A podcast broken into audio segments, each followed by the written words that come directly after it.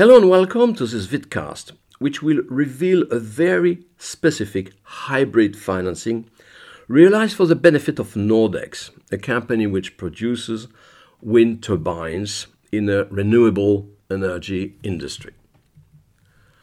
A few weeks ago, about a month ago, April the 5th, 2023, the company is announcing the successful placement of a convertible bond, a bond which is convertible into shares the company will collect 333 million euros cash. But the company also announced the waiver of preemptive subscription rights. What does it mean, PSR? Imagine you are the shareholder of a company and you hold about 10% of the shares. If there is a rights issue, if there is a shares issue, you must be proposed 10% of the new shares, so that if you exercise your subscription right, you will still have 10% of the voting rights after the issue. If you ask the existing shareholders to abandon their preemptive subscription right, it has to be accepted by a majority of two thirds of the voting right in an extraordinary shareholder meeting. But then you are going to say to the shareholders, you are going to be diluted. In addition to that, this convertible bond is sold through a private placement. No prospectus is going to be published, and we have some limited information about what is inside. What about the industry Nordex is operating in? It's wind turbines. Wind turbines equipment manufacturers. This is the industry of the company. What are the main actors? The number one is a Danish company whose name is Vestas. The revenues generated by the company in 2022 were about 15 billion euros. Following number two, three, etc., etc., Siemens Gamesa. Gamesa is Spanish, Siemens is German, and Gamesa is controlled by Siemens. They are merging.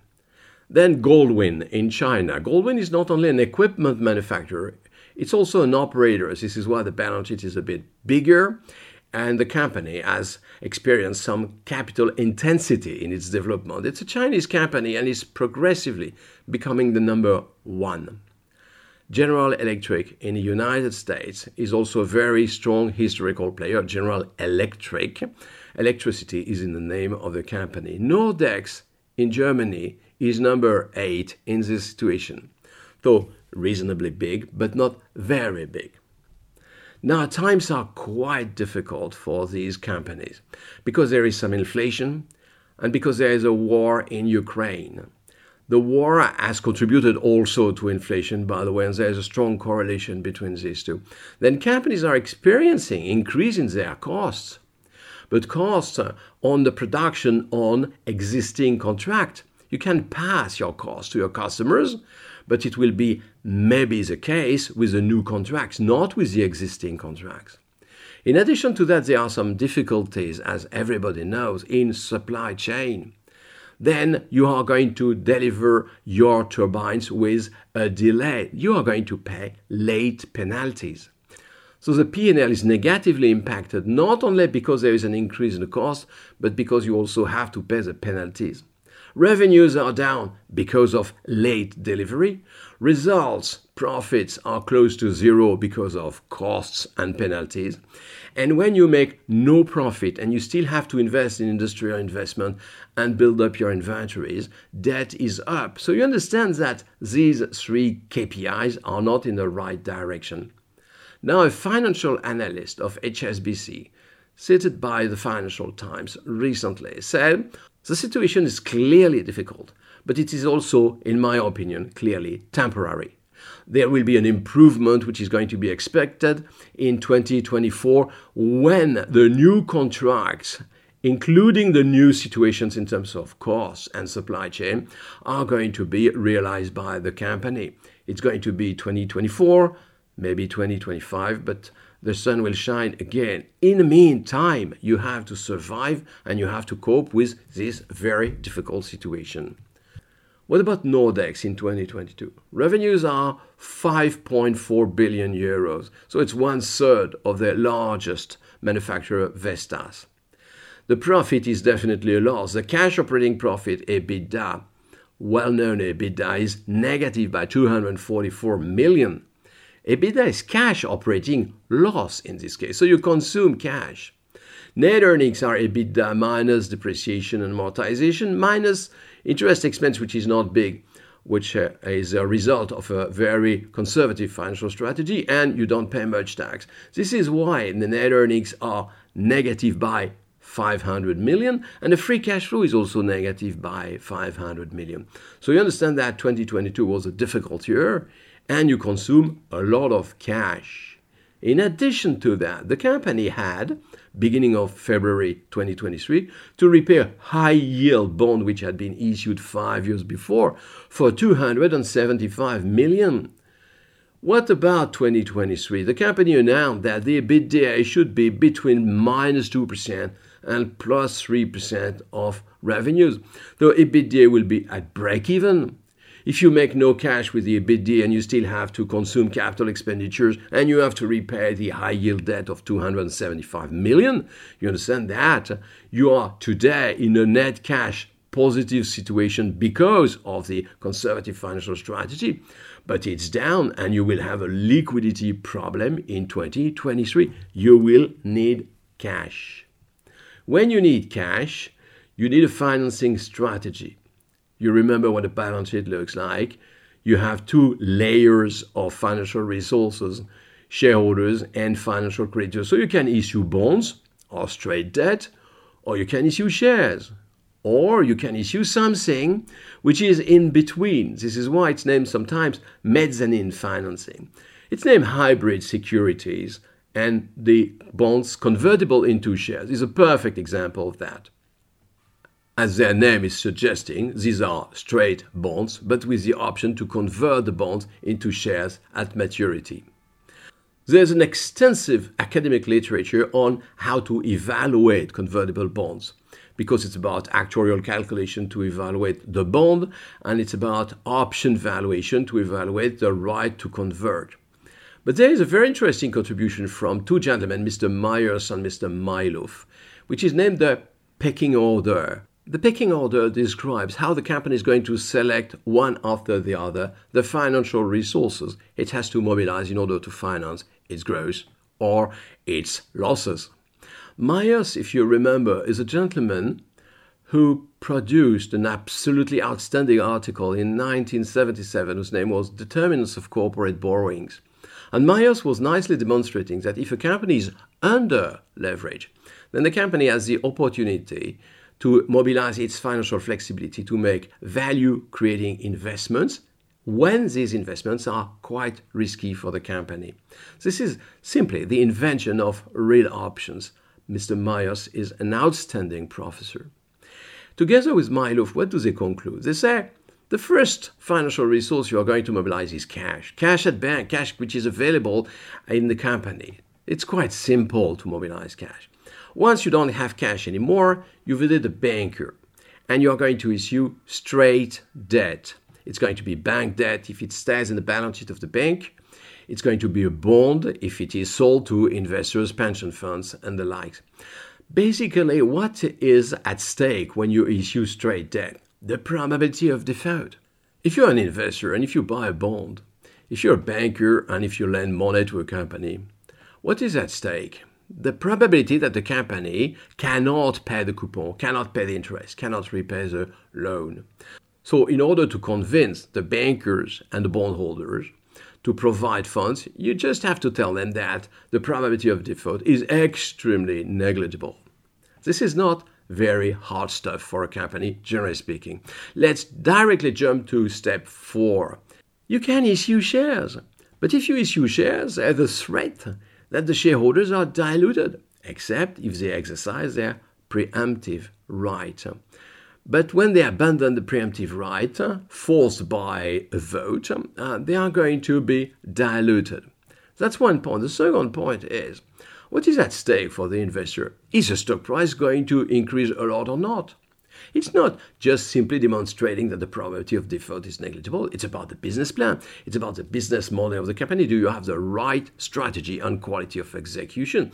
So it's much more difficult to convince the shareholders rather than the bankers.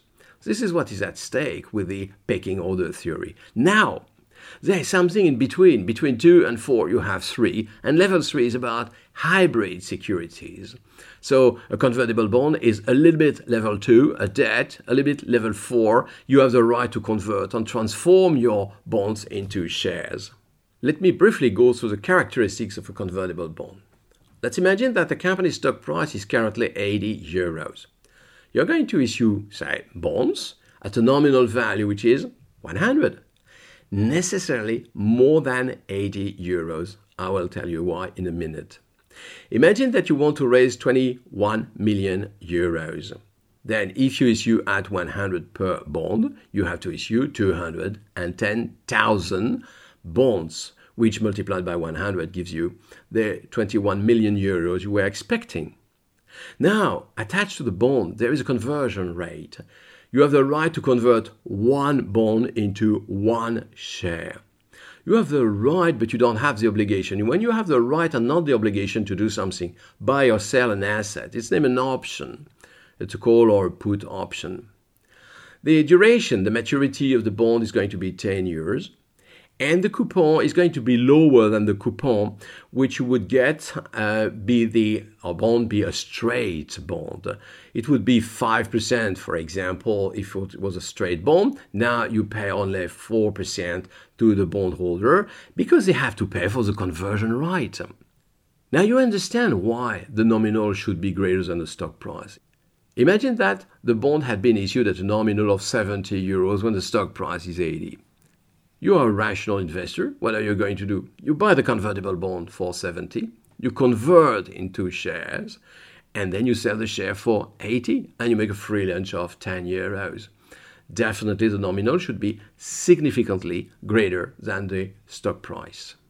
There are plenty of benefits for the issuer on the one hand, the investor on the other hand. First, let's start with the issuer you need 21 million euros. Imagine that you issue shares. Today the stock price is 80. The day you want to issue shares, you have to offer a kind of discount to attract the investors. Maybe you are going to issue your shares at 70 euros. Now, if you need 21 million euros, you need to create 21 million euros divided by 70 euros per share, which is 300,000 shares. As a conclusion, if you create shares, you create immediately 300,000 shares. So immediately 300,000 voting rights.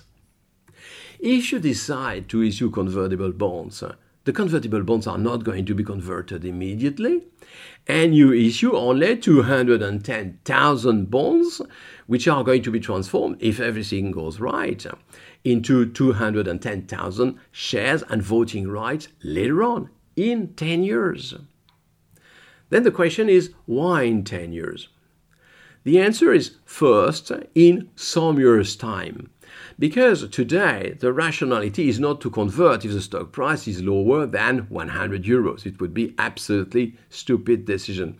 But currently the stock price is 80 euros, so it's going to take some time before it goes up from 80 euros to significantly more than 100. That's one point. The second point is even stronger. It, a convertible bond is a combination of a bond and an option.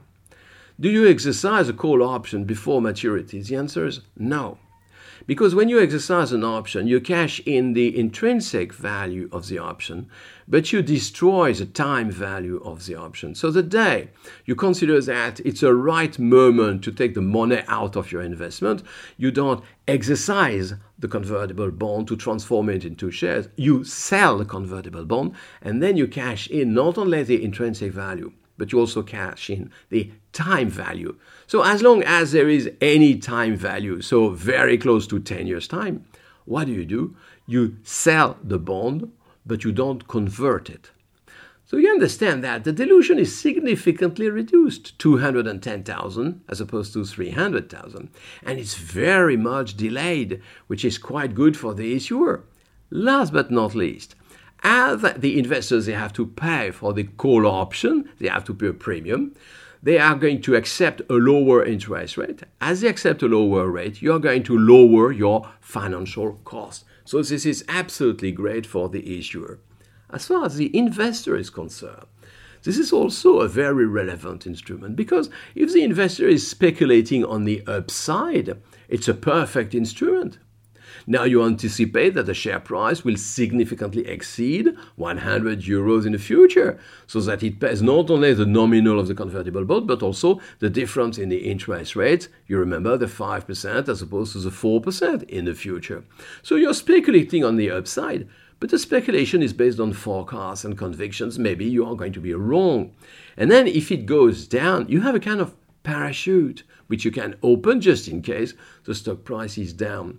And then if the stock price does not uh, reach 100 at maturity, what do you do? You don't convert, you ask for the repayment of the nominal. And this is the minimum you are going to get. Sometimes there is a hole in parachute, take care. But let's move on with the convertible bond clauses. Sometimes you read in convertible bonds a clause which is named the early redemption clause. And very often it says, it's the case for Nordex, by the way, that if the stock price during a significant period of time, at least one month, exceeds 130% of the nominal, then the issuer, the company, Nordex, has the right to exercise an early redemption. So the company tells you, you know what, guys, you have two months to decide if you get your money back or if you convert. Obviously, if the stock price is, for example, 150, you are going to say, I prefer 150 rather than receiving 100. And what do you do? You convert. This is why the early redemption clause is also very often named by academics and practitioners the forced conversion clause. So you understand that in such a case, you limit the return for the investors. I told you that you don't exercise an option before maturity, but then you force people to exercise. So you destroy the time value of the option.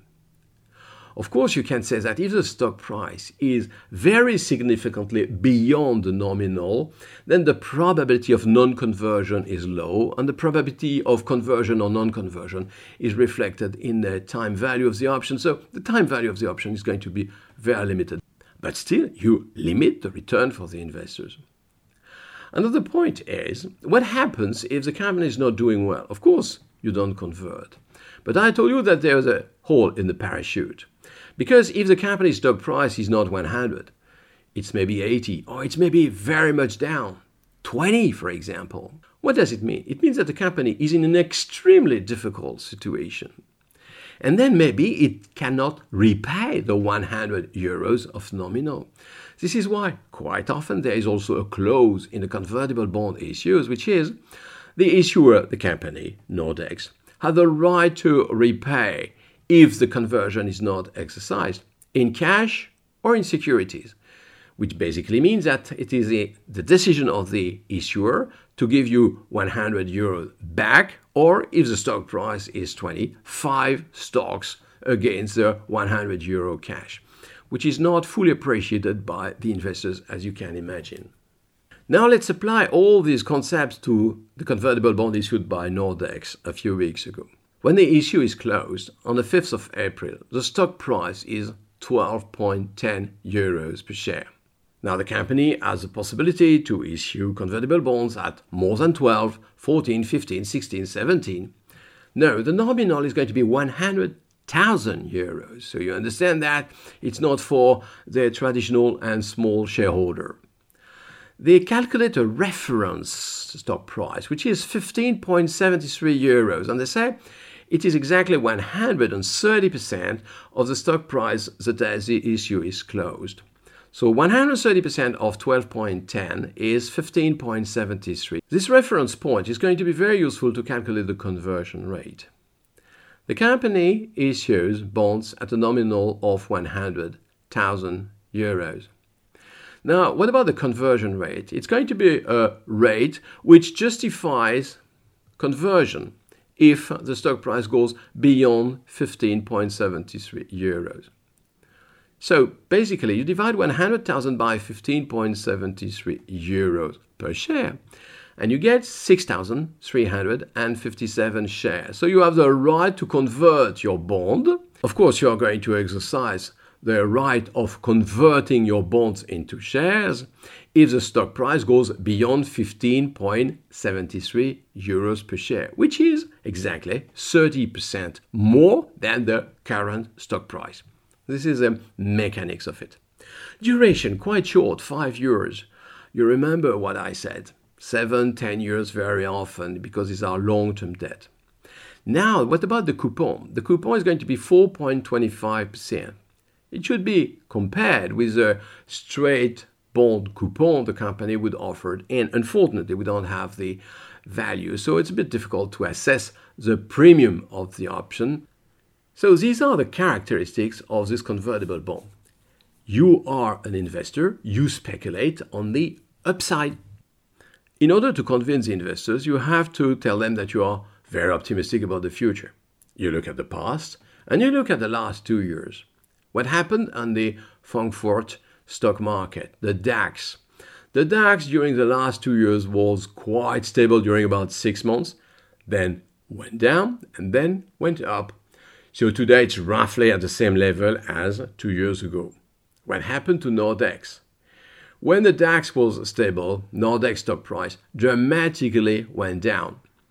Then, when there was a little bit of recovery on the DAX, the company stock price went up, overreacting to what was happening in the stock market, which means that the beta of the company is very high, probably close to 2.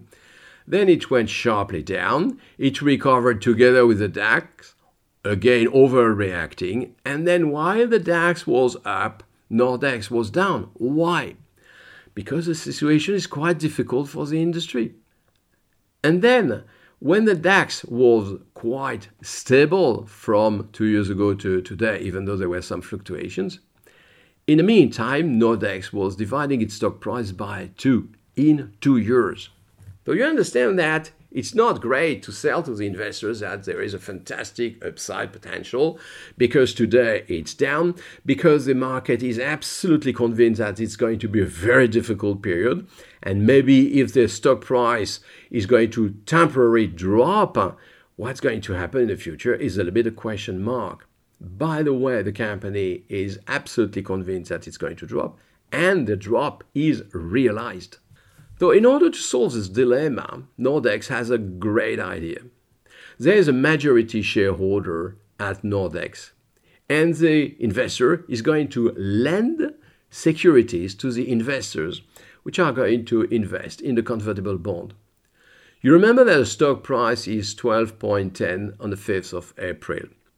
At the same moment as the convertible bond is issued, the investors they receive shares. They don't buy they borrow shares at 12.10. To do what? Short selling. So you sell the share which you borrowed, hoping that the stock price is going to go down so that you can buy back the shares a little bit later. You make a profit and you give the share back to the previous owner of the share. So it's a speculation downward. You anticipate that the stock price is going to go down. If you are right in your speculation, what's going to happen? The value of the convertible bond is going to be down because the probability that you convert is going to be lower. So you are going to compensate the short-term losses you are going to generate with the convertible bond with the profit you are going to make short selling the shares which you borrowed from the majority shareholder of the company. That's quite strange, but it worked. If you observe the evolution of the stock price the last months from the 5th of April to today when I record this vidcast, there were real losses. The current stock price is 10.5. And so you understand that there was a loss of 1.6 for the shareholder, but for the short seller, it was a capital gain of 1.6 euros. And you understand that this capital gain is a kind of hedging against the evolution of the value of the convertible bond. That's very clever, but that's very strange message. You could argue, why not issue a traditional bond if you need money? The high yield debt, which was repaid at the beginning of February 2023, was issued in 2018. The coupon was 6.5%. Why don't you accept to replace this high yield debt by a traditional straight bond? Why don't you wait? If you can't wait, it might be interpreted at the fact that there is a kind of emergency, there is urgency, so it's an emergency measure to make this issue. But if it's kind of emergency, it means that uh, maybe there is a liquidity risk. Maybe you're afraid of not being able to attract investors in the near future. Maybe you're afraid that it might be a downgrading of your rating. These are negative messages. So you understand that there is a kind of paradox in this situation. On the one hand, you ask them to speculate on the upside and you convince them that there is an upside potential. But you say that there is an upside which in the short run might be a downside. So you speculate on the downside to protect the speculation on the upside, which is a little bit confusing in the mind of the market. But the second conclusion of this vidcast is, in my opinion, very much an issue. It was a private placement. No prospectus published, of course, a contract, but no communication on what is inside, very detailed communication, no preemptive subscription right, and in addition to that, a strongly negative message. The negative message was well understood by the market, and the stock price went down at the expense of the minority shareholders. So the minority shareholders were excluded from the ability to invest in this convertible bond by a decision taken in an extraordinary shareholder meeting. In the meantime, something is happening. They don't receive the full communication of what is happening, and they see that the consequence is the stock price is down. So the minority shareholders are very likely extremely upset by this issue. Thank you very much.